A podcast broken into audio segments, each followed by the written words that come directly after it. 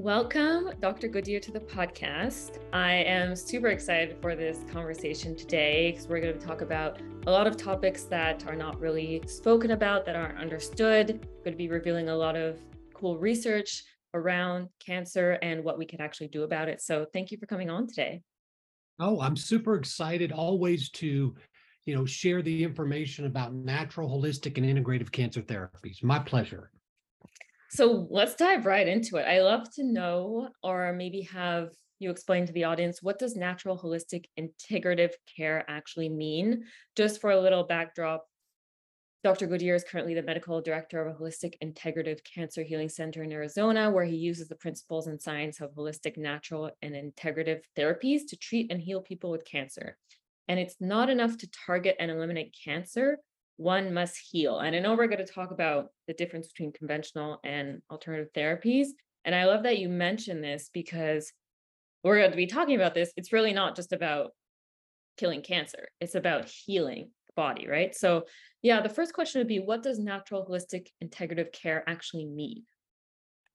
Yeah, so I think each one of them to to different people can mean different thing the the least controversial i think in terms of different definitions is natural. For most people natural is exactly what you think it is. It's natural. But what i tell people in terms of the natural treatment in cancer is following the evidence following the science. These are valid terms and not what's been misconstrued over the last three years but following the science and the use of natural therapies it can be a very aggressive approach to cancer treatment. So I tell people very quickly that natural doesn't mean easy. This could be with you know high dose vitamin C. This could be with um, hyperthermia. This could be with curcumin or or artesunate. So these are all natural therapies that, when dosed per the evidence and the science, mistletoe, many others, it's targeted, it's specific, it's effective, but it's natural and it can be very aggressive. The second part is holistic, which for a lot of people in their mind will mean natural. But holistic is really a concept that that originated not even from medicine. It's actually uh, from uh, a past uh, prime minister of South Africa. He was really tired of what was called the reductionism at the time, which is basically the top down, the heavy top down approach of learning. And it was affecting business. And so what he wanted to do is really build things from the bottom up. And instead of recognizing that things were compartmentalized, he wanted to bring things uh, together, recognizing that everything was connected. And that's really what the concept of holism uh, means. That's holism without a W, but with an H. But today it's more commonly holism with an A, with a W. But it's recognizing that everything is interconnected. So, for example, what I tell people about cancer is that if we target a tumor and we destroy the immune system in the process, we've hurt the whole, which completely negates everything that we're trying to do because everybody goes, Well, I want my cancer gone. Hey, rightly so. But what you're wanting is you're wanting healing, which means you want your whole healed. So destroying one part to get rid of a cancer doesn't it, it, those two don't equate. Cutting your nose off to spite your face is not an effective strategy. So holism can mean natural, but holism can also mean taking a conventional therapy and using it more holistically. So, for example, here at Brio Medical, where I'm the medical director, we will take a a form of conventional therapy like you know chemo, and we'll use it in a very low dose targeted way in what's called low dose metronomic chemo with insulin potentiation this allows us to recognize that, hey, chemotherapy kills good and bad cells. So let's use it to only kill bad cells and actually eh, lift up the immune system. And that's that's the difference between a holistic and a conventional. And then integrative means we just want to integrate all these therapies together to be effective. And it's not just IVs, it's nutrition, which I know is very very important to you nutrition and lifestyle and psychology and emotional and spiritual and IVs and exercise, all of these together. It really takes all pieces integrated to help somebody target a tumor, eliminate a tumor, and heal. I love it. So I know you mentioned, and we both mentioned just killing cancer, or, you know, getting rid of the tumor. And what I've seen a lot of the time is when with this approach, this can also maybe we get rid of it, but then it pops up somewhere else. Have you also have you noticed that a lot? Is that something that's common? You know, it's really interesting. Uh, what I do is I just simply ask questions. Science is basically just a it's just a curiosity. It's like, you know, cats are curious. Uh, it's just the science of curiosity. You you you see something, you ask a question, and then you look at the evidence and follow where that goes. And so th- that's what I do. And so when you look at the science, and I talk about this a lot, for example, on my podcast, practicing with Dr. Nathan, uh, practicing with Dr. Nathan Goodyear, I will be launching a triad series on how full dose chemotherapy, radiation, surgery will cause cancer to spread.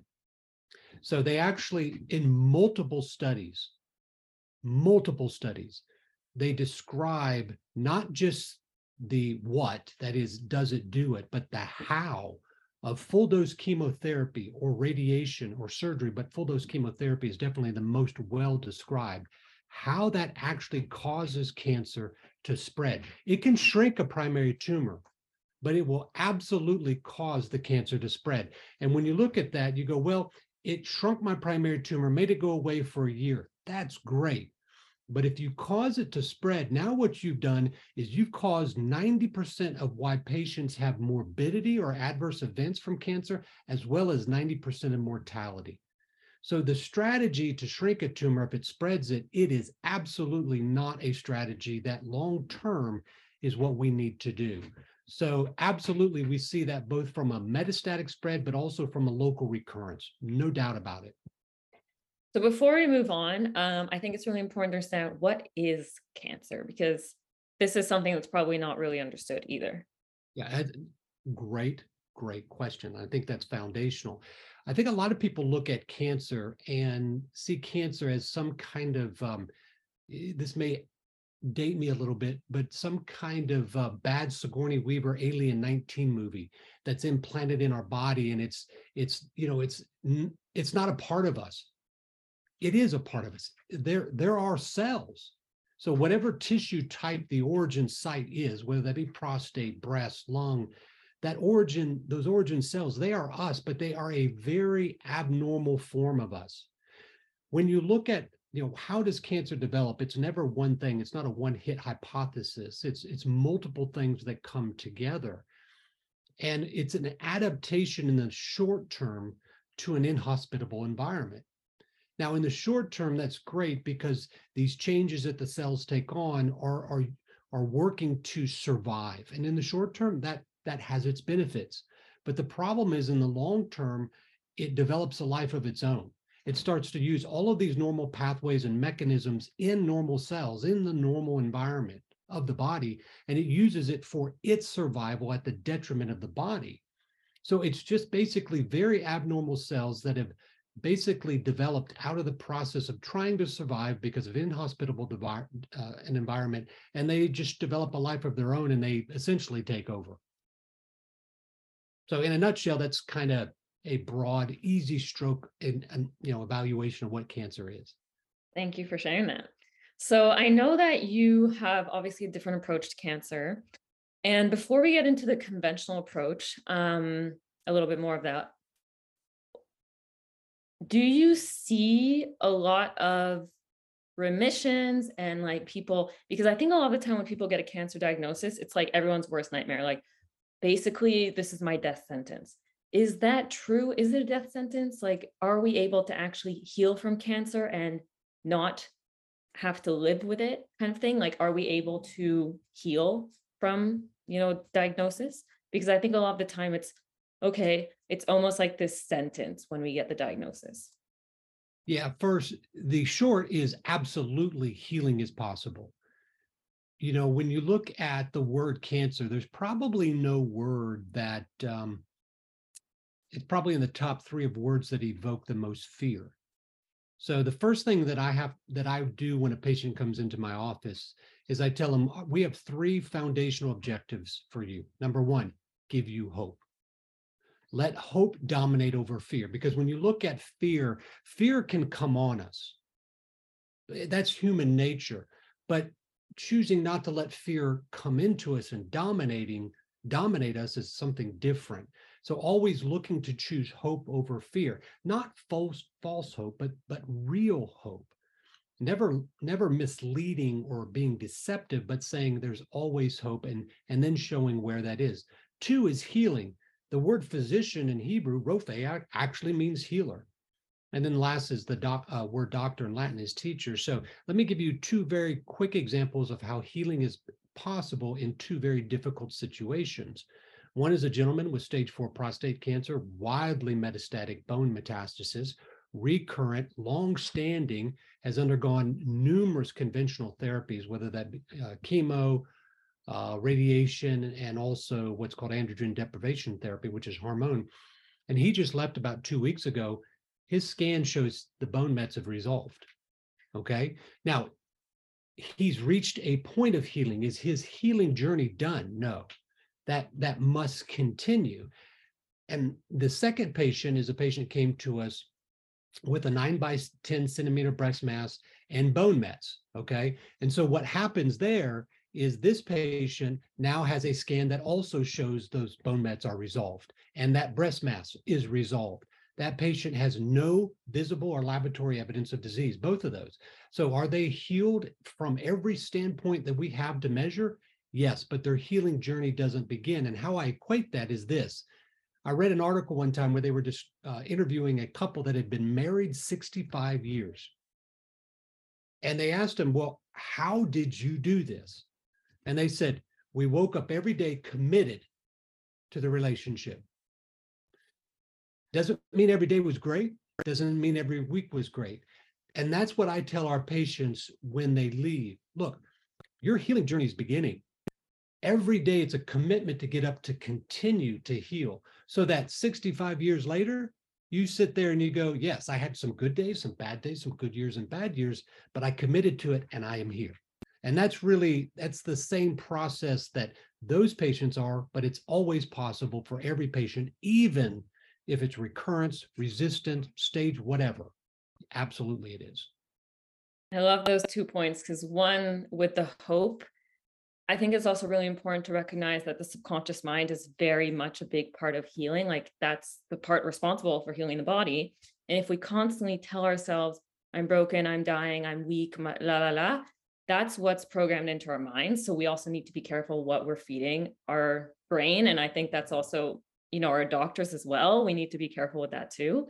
And the other point that you said, health is built day by day, right? So even if we have symptoms, whether it's cancer or any other symptoms, a lot of the time it can also be feedback by how we're living our lives and things like that. And obviously, the body needs to be healthy to be able to heal and keep a strong immune system, kill cancer cells, that kind of thing. So, yes, it's not about, okay, I'm healed. I'm just, just going to go back to the same habits and patterns I was doing before it's about long-term health. So I love the relationship example that you brought in too, because that's what it takes for a healthy relationship. That's what it takes for a healthy body. It's not about, well, I can just do whatever I want and, you know, not take care of myself. Then we don't really have long-term health, right? So I love that you brought that up. And I was yeah, wondering.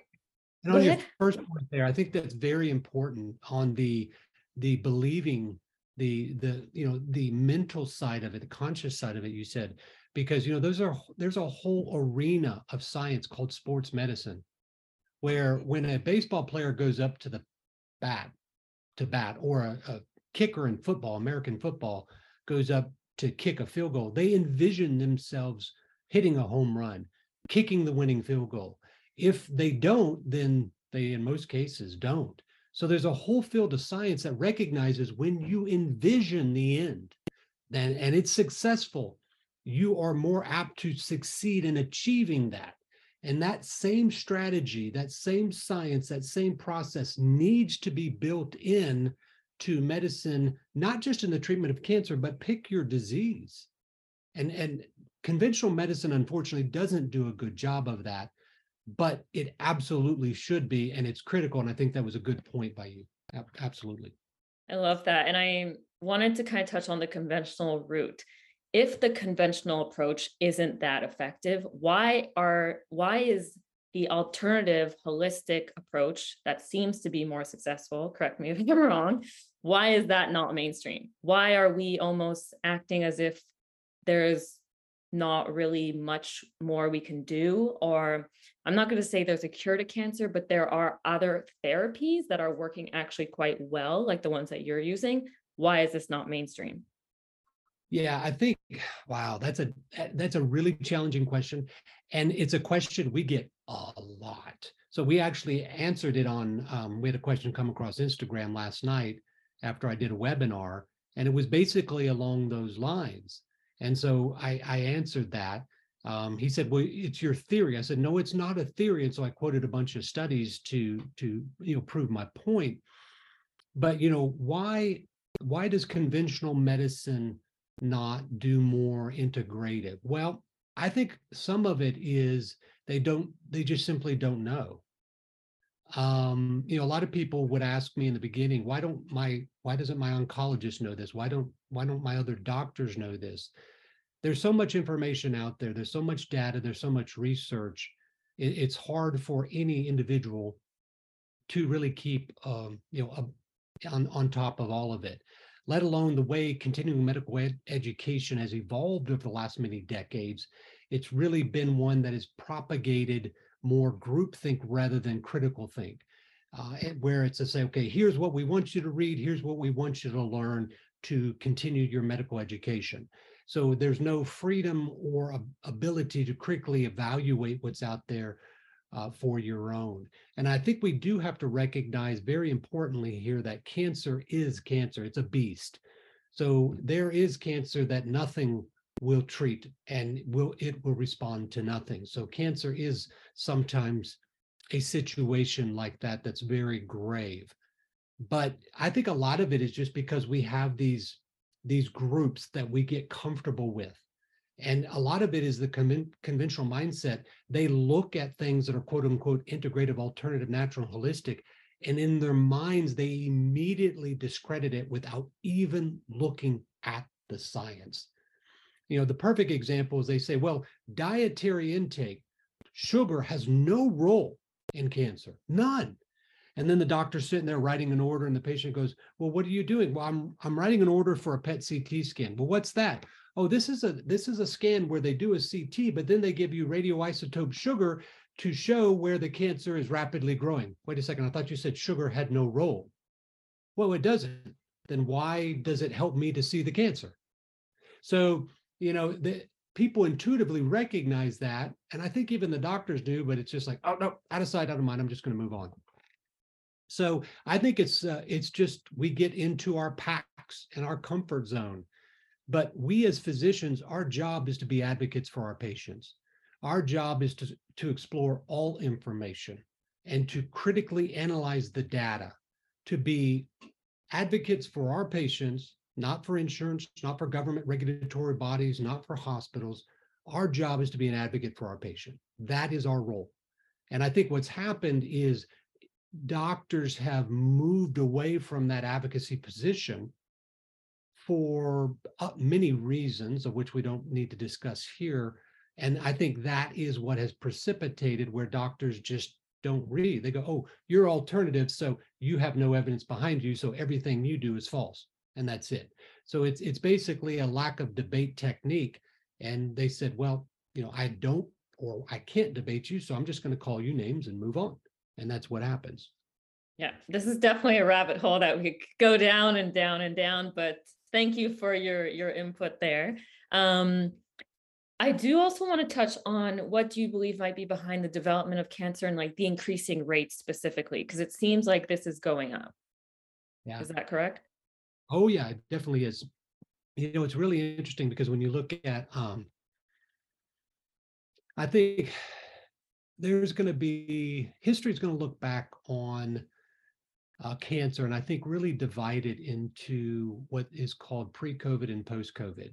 Now, what happens is when you mention that word, everybody starts to get, oh, no, no, no, no, no, no. The science is really starting to bear fruit here.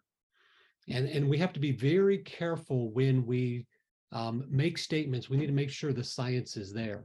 I'm actually speaking in a conference in April, And I'm talking about the connection between that virus and cancer. Now, even before that, in 2019, there was an article, two articles published in Lancet Journal, a very prestigious journal on medicine, that showed that epidemiologically, the the incidence of cancer was skyrocketing in high income countries. So, in high income countries, cancer in 2019 is the number one cause of mortality in adults over cardiovascular disease by a rate of two and a half to one. So, not, not even close. So, that's 2019.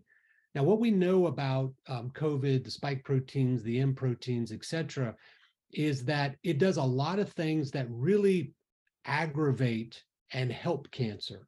If cancer is present, if it's present, we can't see it. If it if there's active treatment. So when you look at, for example, spike protein, it hyperactivates platelets.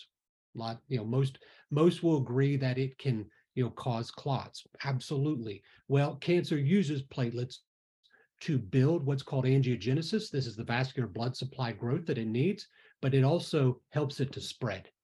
Okay. And when you actually look at the conventional literature of how you define what's called an oncovirus, these are viruses that have been that are shown to cause cancer, HIV, Epstein-Barr virus, human papilloma virus. These are viruses that cause cancer. There's clear definitions of what an oncovirus is. SARS-CoV-2, it checks every box, every box. So you know, pre 2019 epidemiologic studies said, hey, cancer is increasing in high income countries, even middle, high, middle income countries. And even in the United States, 23 states, cancer is the number one cause of death in, in adults. But now we have a whole different set of circumstances that is going to, I think, really aggravate that ongoing trend. And I think we're going to see that accelerate. So does this mean if anyone has had COVID, that it increases the risk of like what does it mean exactly for us as individuals? Yeah, so when you look at, um, let's just take the spike proteins because there's many other things that could be involved here. Um, spike proteins in of themselves, whether from injection or infection, okay, it doesn't matter the source. Those spike proteins can aggravate uh, cancer, that is in treatment in remission. So I think the primary uh, concern is in those that are in remission, have had recent cancer, are in active treatment. Those are the ones where I've actually seen they've been in remission. They get infection. So we're not even talking about injection here, infection. And the and the cancer not only returns, but it it spreads like that. I mean, we have a patient here right now who is in all, you know, all sense and purpose in a very stable process of disease, almost in remission, but not quite there. She was actually recurrent. She'd actually had resolution of the vast majority of her bone mets, lung, liver, and she had just a, a, a spot. And then rip roaring infection. And so what I did is I said, let's wait, let's repeat a scan and sure enough, it had just blown up everywhere. And and that's not the first time I've seen that. I've seen that time and time and time again. So, you know, when you see something and then ignore it time and time again, then you're just you're allowing yourself to be willfully ignorant of what you're seeing. And so what we're now starting to see in the literature is an understanding of this mechanism of how now, the problem is nobody wants to talk about this because they're scared of the repercussions. But it's like, look, this is just the science. Let's be honest about it. Let's help people. Let's inform them. Let's not throw politics in it. It's just the science and discuss that and be objective and honest. And the great thing about science is we can disagree. You know, this idea that science is without question and without disagreement is bunk. That's a that's an old term, but anyways, it's bunk. Doctors come together, scientists come together and read a study, and the actual discourse is a good part of science. And, and that's what we need, but that's where we're not anymore. And so we need that open public discourse. So lead with the science and just, uh, I think that's, well, leading with the science and leading by experience, we're going to see this um, the incidence of cancer, the prevalence of cancer, both of those, we're going to see those go up. And we're already starting to see that. Of course, we were even seeing that before this pandemic, where younger and younger people are are showing up with cancer. We actually have a woman here right now with uh, stage four breast cancer. She was actually diagnosed when she was 24 years old. Uh, so she's 26 now. So, but um, so yeah, it's um, it's going to be increasing, as I think we're also going to be seeing many other diseases increasing as well. Before I, first of all, I do appreciate that you mentioned the science thing because yes, I, even if we look back at the past, like how has science evolved, or where where have we even said like this isn't possible, or even even things like the world is flat, like oh now it's now it's not like we are able to change our minds, disagree, more science is coming out, more proof. So I think that's a really important point to make. And before we get into prevention solutions, you mentioned high income countries, like first world countries. Are is cancer more common in these places versus lower income countries or like third world countries? Do you know? Definitely And like why would it be? If, if you can Definitely touch as a whole, yes. It's uh, in in that instance, really what you would say is, you know, cancer is in many ways a disease of lifestyle. Okay. Um, and and so when you look at these high income countries, they're more of the typical Western, you know, type of, of diet, of lifestyle. Um, whereas comparing it to low income countries, now they can have their own incidence of cancers, okay? Because when you look at you know, approximately 20 to 25% of all cancers are caused by infectious diseases. And so in some parts of the world, parasites are very prominent and certain parasites can be very, very tied to certain types, types of cancer. But as a whole, it is a disease of lifestyle. So in these other um, maybe less wealthy, less um, um, affluent countries, their lifestyle is one of, you know, involuntary fasting, more plant-based diet, less stress, more work, more physical labor, better sleep, better relationships. Okay, so it is very clear that in, in in lifestyles that are of what America is, what you know, what Canada is, and these other types of countries in Europe and Germany and uh, you know the UK, cancer is much more prevalent there. Of course, obesity is a big driver, of course, and diet, but uh, absolutely there's a difference. It's definitely more prevalent. That doesn't exclude those lower income countries. I mean, they have their own set of issues, you know, infectious disease and and, and other issues, but um, it absolutely is. Yeah, and we're seeing a crisis of lifestyle diseases, right, going on in these countries. So the good thing is there is a lot that we can do, right? Because I don't want this to be an episode of doom and gloom and we're all screwed. You either. I know we're really about hope over fear, and obviously awareness and information is the knowledge is really important, like the first step. So you also mentioned that this is not just for like older people, this can also affect young people. So what can we do preventatively um, to reduce that risk? And yeah, let's just start there. Yeah, so with the, the simplest way to start off is to is to know your risk. And in that it's to, you know, know who you are, know who your mom and dad are in terms of, you know, what are their risks and what did they transmit to you. Now, I don't necessarily mean looking at genetics. It's just, you know, if your mom was diagnosed with breast cancer at 45, your dad had breast cancer, I mean, uh, prostate cancer at 55, there ought to be a cue in your mind that there's something there that I need to focus on early. And the lifestyle is really where we can dominate and, and really focus on prevention. What I tell people is the best answer to cancer is never get it, obviously. And then the best answer for cancer beyond that's the immune system. But lifestyle, whether that be nutrition, good, balanced nutrition. You know, everybody wants to focus on you know nutrition as, as if it's a drug or if it's a supplement where there's one size fits all one package that's going to treat everything but that's not the case so a good balanced nutrition good balanced you know stress sleep good relationships you know that's one that people just ignore good relationships um, you know, you have the sense of purpose in your life, you rest well, you know, all of these things, though they seem small, they're actually not. They're pillars. They're pillars of not just disease pre- prevention, but they're pillars in disease treatment. So these are the way that you basically you you you grab the reins of control of the direction of your body, where you're going.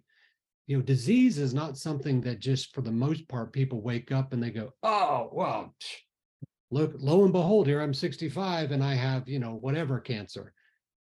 Well, you know, what was your lifestyle? Oh, I was smoking, you know, I was, uh, you know, drinking a, a fifth of whiskey every night, uh, eating Twinkies, ding dongs, and drinking Coke. And I'm shocked that I'm 350 and I have now liver cancer. Well, you shouldn't be. You know, so it's about recognizing your risk and then instituting a strategy to prevent it.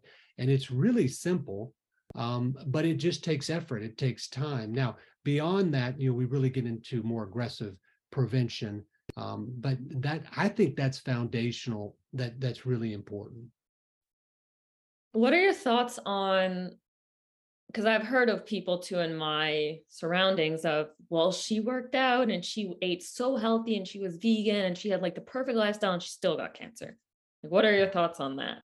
Yeah, we see that too. Um, what I tell I tell those patients a couple things. One is, well, we have no idea where you'd be if you didn't live a healthy lifestyle. So that's that's a question we can just never answer. You could have been in a much worse position than you are now. The second is, you know, there are things in our life exposure that any good nutritional status maybe or lifestyle wouldn't prevent. So, for example, just to pull up a common, uh, you know, a recent event is the train derailment in the US that a lot of people right now are talking about, where there's been a massive release of toxins into the environment. You know, what's going to be the impact of that? We don't know yet, but we can look at similar types of issues like take Chernobyl, okay? Massive cancer outbreak, massive, not just in the generation exposed, but in generation after generation. Okay. So that type of exposure is something that's very different. So we don't know if was that an exposure that occurred in this patient who was living a healthy lifestyle where it just overwhelms the body. And so a lot of cases that's what we're seeing is, you know, patients that are exposed to overwhelming trauma, stress, toxin exposure and so it's it's not so much that they and i would put relationships in there too okay? That again that that's something that people just don't connect to cancer but it absolutely is there. And so you may eat a healthy lifestyle but yet let's say you're working night shifts. Okay well guess what? That is a carcinogen.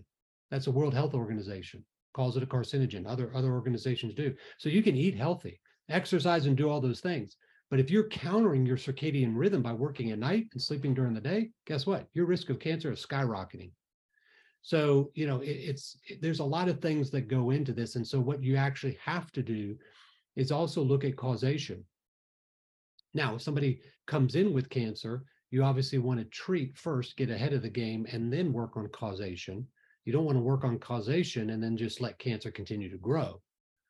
So in this instance, we have to evaluate all of those root kind of causes in a preventative strategy. And what you're talking about there is somebody that's lived healthy, lived well.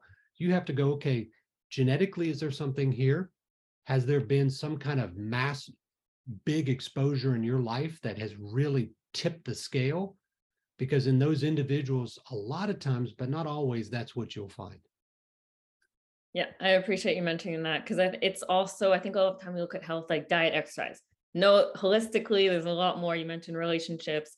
Even we see a lot of the time especially in women like suppressing and men too suppressing emotions are not saying how they feel or maybe you know taking care of everyone else neglecting themselves. That is also like part of our health too and trauma and all of those things. So i think it's important to recognize that there are so many aspects of health so many that we can control some we can't and that's also where it's like for our mental health, being able to recognize I'm doing everything I can instead of just being like, well, the world is so toxic and I need to, you know, get rid of everything in my house. And that can just kind of get to like more stress and anxiety, right?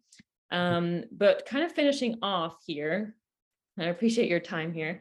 Um, what would be like your message or your advice for someone who maybe has a concern about having cancer or maybe they have a recent diagnosis like what would be yeah your message or, or advice for them? I would say the first is number one as i mentioned earlier um, expect fear to come on you but don't let fear control you. Instead hope over fear. And again a lot of people would say oh that's an esoteric exercise. You know that's you know it, it's not. It's it's it's real. If you choose to have hope. Fear, I believe fear and hope, they're a choice. And so, which do you choose? When you wake up in a day, do you choose to have a good day or you wake up and say, it's going to be a crappy day today? Guess what? Probably going to be a crappy day today. Hope and fear are, are a choice. That doesn't mean that fear can't come on you, but you can choose hope. So, what I tell patients is let's choose hope real hope, and then focus on healing. And, and those two processes, I think, are critical. And then that last is, is teaching. Teaching, when I teach patients, when I teach people, whether that be on social media, on my podcast, on the website, it's because I want to empower them. I want to empower them to take the reins of control of their healing potential. So it's hope, it's heal, it's teach. Those are foundational in everything that we do. And the hope and healing are always possible. And those two case studies I presented to you, okay, one, the gentleman's name's Edward and the lady's name's Susan, real people, real lives, real husbands, real wives, real mothers, real grandparents. They were told there's no hope. And now they have no evidence of disease they would they were told that because of the bone mets there was nothing that could be done.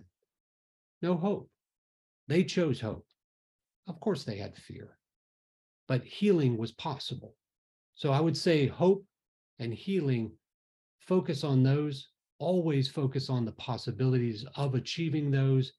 Don't let doctors tell you what your body can't do.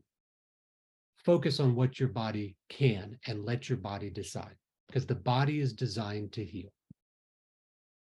Amen. I love that so much because the thing is we're also the authority of our own health. So if if we have that experience and we it doesn't feel good in our gut or it's just you know there's nothing you can do and we want to get another opinion we we want to actually believe that there's something we can do we can go find somebody else right because we're in charge and so i love that we do have so many resources now and everything that you're sharing just is so amazing and your integrative healing center, which is also such an amazing thing to have at our disposition now. Like there are other options. And so thank you so much for all of the work that you're doing. And I'd love for you to share if people do want to learn more or if they're interested in getting in contact with you, how can they do that? Where they where can they find you, et cetera? Yeah, they can find us in a lot of different ways. Uh, I'm the medical director at Brio Medical in Scottsdale, Arizona. Uh, beautiful here. Uh, you can find us at brio-medical.com. That's the website there. I also have a personal brand website, which is practicingwithdrnathangoodyear.com. Um, I love the podcast medium. I absolutely love it. I love the dialogue, the conversation, just like what we had today.